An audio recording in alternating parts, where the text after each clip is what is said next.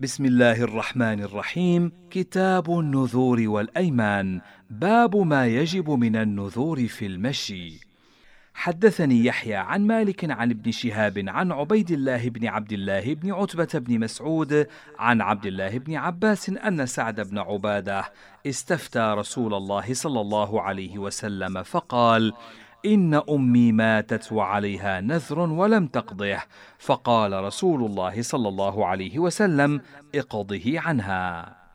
وحدثني عن مالك عن عبد الله بن أبي بكر عن عمته أنها حدثته عن جدته أنها كانت جعلت على نفسها مشيا إلى مسجد قباء فماتت ولم تقضه فأفتى عبد الله بن عباس ابنتها أن تمشي عنها. قال يحيى وسمعت مالكا يقول لا يمشي أحد عن أحد وحدثني عن مالك عن عبد الله بن أبي حبيبة قال قلت لرجل وأنا حديث السن ما على الرجل أن يقول علي مشي إلى بيت الله ولم يقل علي نذر مشي فقال لي رجل هل لك أن أعطيك هذا الجرو لجرو قثاء في يده؟ وتقول علي مشي إلى بيت الله. قال فقلت نعم. فقلته وأنا يومئذ حديث السن. ثم مكثت حتى عقلت فقيل لي إن عليك مشيا. فجئت سعيد بن المسيب فسألته عن ذلك فقال لي عليك مشي فمشيت. قال مالك وهذا الأمر عندنا. باب في من نذر مشيا إلى بيت الله فعجز. حدثني يحيى عن مالك عن عروة بن أذينة الليثي أنه قال خرجت مع جدة لي عليها مشي إلى بيت الله حتى إذا كنا ببعض الطريق عجزت فأرسلت مولى لها يسأل عبد الله بن عمر فخرجت معه فسأل عبد الله بن عمر فقال له عبد الله بن عمر مرها فلتركب ثم لتمشي من حيث عجزت. قال يحيى وسمعت مالكا يقول ونرى عليها مع ذلك الهدي. وحدثني عن مالك أنه بلغه أن سعيد بن المسيب وأبا سلمة بن عبد الرحمن كانا يقولان مثل قول عبد الله بن عمر. وحدثني عن مالك عن يحيى بن سعيد أنه قال كان علي مشي فأصابتني خاصرة فركبت حتى أتيت مكة فسألت عطاء بن أبي رباح وغيره فقالوا عليك هدي. فلما قدمت المدينة سألت علماءها فأمروني أن أمشي مرة أخرى من حيث عجزت فمشيت. قال يحيى وسمعت مالكا يقول فالأمر عندنا في من يقول علي مشي إلى بيت الله أنه إذا عجز ركب ثم عاد فمشى من حيث عجز فإن كان لا يستطيع المشي فليمشي ما قدر عليه ثم ليركب وعليه هدي بدنة أو بقرة أو شاة إن لم يجد إلا هي. وسئل مالك عن الرجل يقول للرجل أنا أحملك إلى بيت الله. قال مالك إن نوى أن يحمله على رقبته يريد بذلك المشقة وتعب نفسه فليس ذلك عليه وليمشي على رجليه وليهد وإن لم يكن نوى شيئا فليحجج وليركب وليحجج بذلك الرجل معه. وذلك أنه قال أنا أحملك إلى بيت الله. فإن أبى أن يحج معه فليس عليه شيء وقد قضى ما عليه. قال يحيى سئل مالك عن الرجل يحلف بنذور مسماة مشيا إلى بيت الله ألا يكلم أخاه أو أباه بكذا وكذا نذرا لشيء لا يقوى عليه ولو تكلف ذلك كل عام لعرف أنه لا يبلغ عمره ما جعل على نفسه من ذلك. فقيل له هل يجزيه من ذلك نذر واحد أو نذور مسماه فقال مالك ما أعلمه يجزئه من ذلك إلا الوفاء بما جعل على نفسه. فليمشي ما قدر عليه من الزمان وليتقرب إلى الله تعالى بما استطاع من الخير. باب العمل في المشي إلى الكعبة. حدثني يحيى عن مالك أن أحسن ما سمعت من أهل العلم في الرجل يحلف بالمشي إلى بيت الله أو المرأة فيحنث أو تحنث أنه إن مشى الحالف منهما في عمرة فإنه يمشي حتى يسعى بين الصفا والمروة فإذا سعى فقد فرغ وأنه إن جعل على نفسه مشيا في الحج فإنه يمشي حتى يأتي مكة ثم يمشي حتى يفرغ من المناسك كلها ولا يزال ماشيا حتى يفيض. قال مالك ولا يكون مشي إلا في حج أو عمرة.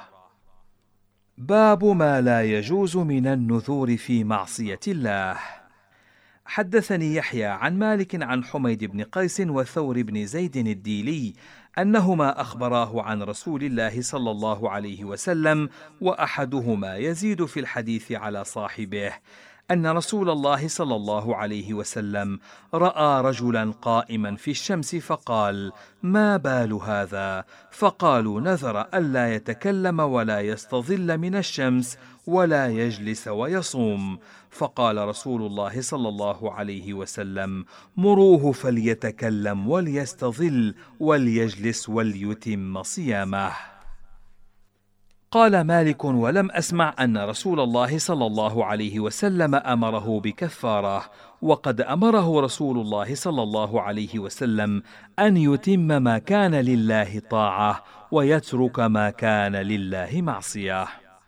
وحدثني عن مالك عن يحيى بن سعيد عن القاسم بن محمد أنه سمعه يقول أتت امرأة إلى عبد الله بن عباس فقالت إني نذرت أن أنحر ابني فقال ابن عباس لا تنحر ابنك وكفري عن يمينك. فقال شيخ عند ابن عباس وكيف يكون في هذا كفارة؟ فقال ابن عباس إن الله تعالى قال الذين يظاهرون منكم من نسائهم ثم جعل فيه من الكفارة ما قد رأيت. وحدثني عن مالك عن طلحة بن عبد الملك الأيلي عن القاسم بن محمد بن الصديق عن عائشة أن رسول الله صلى الله عليه وسلم قال: من نذر أن يطيع الله فليطعه، ومن نذر أن يعصي الله فلا يعصيه. قال يحيى وسمعت مالكا يقول معنى قول رسول الله صلى الله عليه وسلم من نذر أن يعصي الله فلا يعصيه أن ينذر الرجل أن يمشي إلى الشام أو إلى مصر أو إلى الربذة أو ما أشبه ذلك مما ليس لله بطاعة إن كلم فلانا أو ما أشبه ذلك فليس عليه في شيء من ذلك شيء إن هو كلمه أو حنث بما حلف عليه لأنه ليس لله في هذه الأشياء طاعة وإنما يوفى لله بما له فيه طاعة. باب اللغو في اليمين.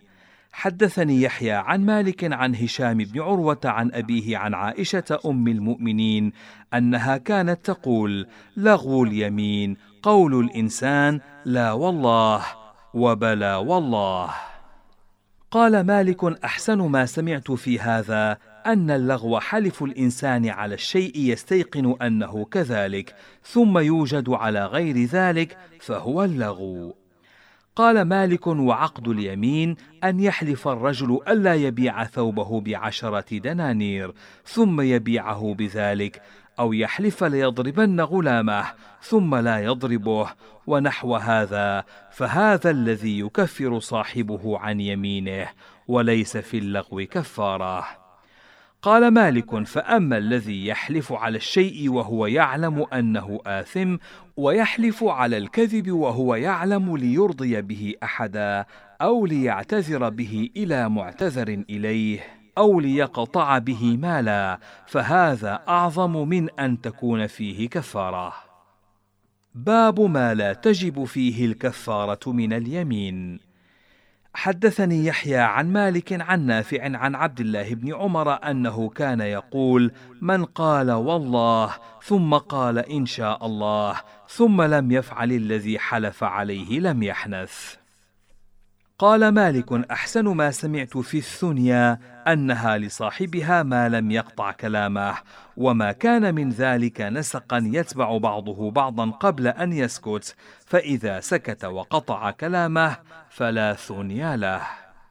قال يحيى وقال مالك في الرجل يقول كفر بالله أو أشرك بالله ثم يحنث إنه ليس عليه كفارة وليس بكافر ولا مشرك حتى يكون قلبه مضمرا على الشرك والكفر وليستغفر الله ولا يعد إلى شيء من ذلك وبئس ما صنع.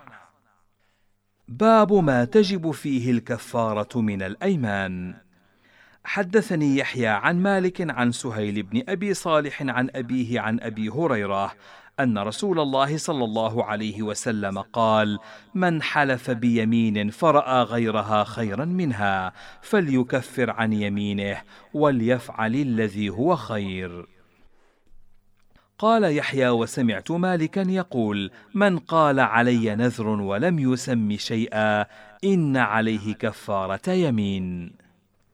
قال مالك فأما التوكيد فهو حلف الإنسان في الشيء الواحد مرارا يردد فيه الأيمان يمينا بعد يمين كقوله والله لا أنقصه من كذا وكذا يحلف بذلك مرارا ثلاثا أو أكثر من ذلك. فكفارة ذلك كفارة واحدة مثل كفارة اليمين. فإن حلف رجل مثلا فقال والله لا آكل هذا الطعام ولا ألبس هذا الثوب ولا أدخل هذا البيت. فكان هذا في يمين واحدة فإنما عليه كفارة واحدة وإنما ذلك كقول الرجل. لامرأته أنت الطلاق إن كسوتك هذا الثوب وأذنت لك إلى المسجد يكون ذلك نسقا متتابعا في كلام واحد فإن حنث في شيء واحد من ذلك فقد وجب عليه الطلاق وليس عليه فيما فعل بعد ذلك حنث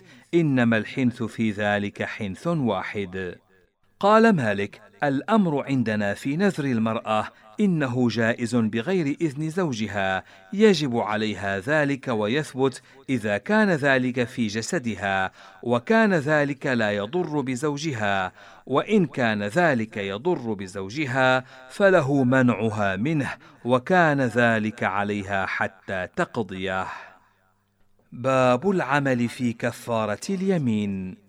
حدثني يحيى عن مالك عن نافع عن عبد الله بن عمر أنه كان يقول من حلف بيمين فوكدها ثم حنث فعليه عتق رقبة أو كسوة عشرة مساكين ومن حلف بيمين فلم يؤكدها ثم حنث فعليه إطعام عشرة مساكين لكل مسكين مد من حنطة فمن لم يجد فصيام ثلاثة أيام. وحدثني عن مالك عن نافع عن عبد الله بن عمر أنه كان يكفر عن يمينه بإطعام عشرة مساكين لكل مسكين مد من حنطه وكان يعتق المرار إذا وكد اليمين. وحدثني عن مالك عن يحيى بن سعيد عن سليمان بن يسار أنه قال أدركت الناس وهم إذا أعطوا في كفارة اليمين أعطوا مدا من حنطة بالمد الأصغر ورأوا ذلك مجزئا عنهم. قال مالك أحسن ما سمعت في الذي يكفر عن يمينه بالكسوة أنه إن كسى الرجال كساهم ثوبا ثوبا وإن كسى النساء كساهن ثوبين ثوبين درعا وخمارا وذلك أدنى ما يجزئ كلا في صلاته. باب جامع الأيمان. حدثني يحيى عن مالك عن نافع عن عبد الله بن عمر أن رسول الله صلى الله عليه وسلم أدرك عمر بن الخطاب وهو يسير في ركب وهو يحلف بأبيه. فقال رسول الله صلى الله عليه وسلم إن الله ينهاكم أن تحلفوا بآبائكم فمن كان حالفا فليحلف بالله أو ليصمت. وحدثني عن مالك أنه بلغه أن رسول الله صلى الله عليه وسلم كان يقول لا ومقلب القلوب. وحدثني عن مالك عن عثمان بن حفص بن عمر بن خلدة عن ابن شهاب أنه بلغاه أن أبا لبابة بن عبد المنذر حين تاب الله عليه قال يا رسول الله أهجر دار قوم التي أصبت فيها الذنب وأجاورك وأنخلع من مالي صدقة إلى الله وإلى رسوله. فقال رسول الله صلى الله عليه وسلم يجزيك من ذلك الثلث. وحدثني عن مالك عن أيوب بن موسى عن منصور بن عبد الرحمن الحجبي عن أمه عن عائشة أم المؤمنين رضي الله عنها أنها سئلت عن رجل قال ما لي في رتاج الكعبة؟ فقالت عائشة يكفره ما يكفر اليمين. قال مالك في الذي يقول ما لي في سبيل الله. ثم يحنث قال يجعل ثلث ماله في سبيل الله وذلك للذي جاء عن رسول الله صلى الله عليه وسلم في أمر أبي لبابة.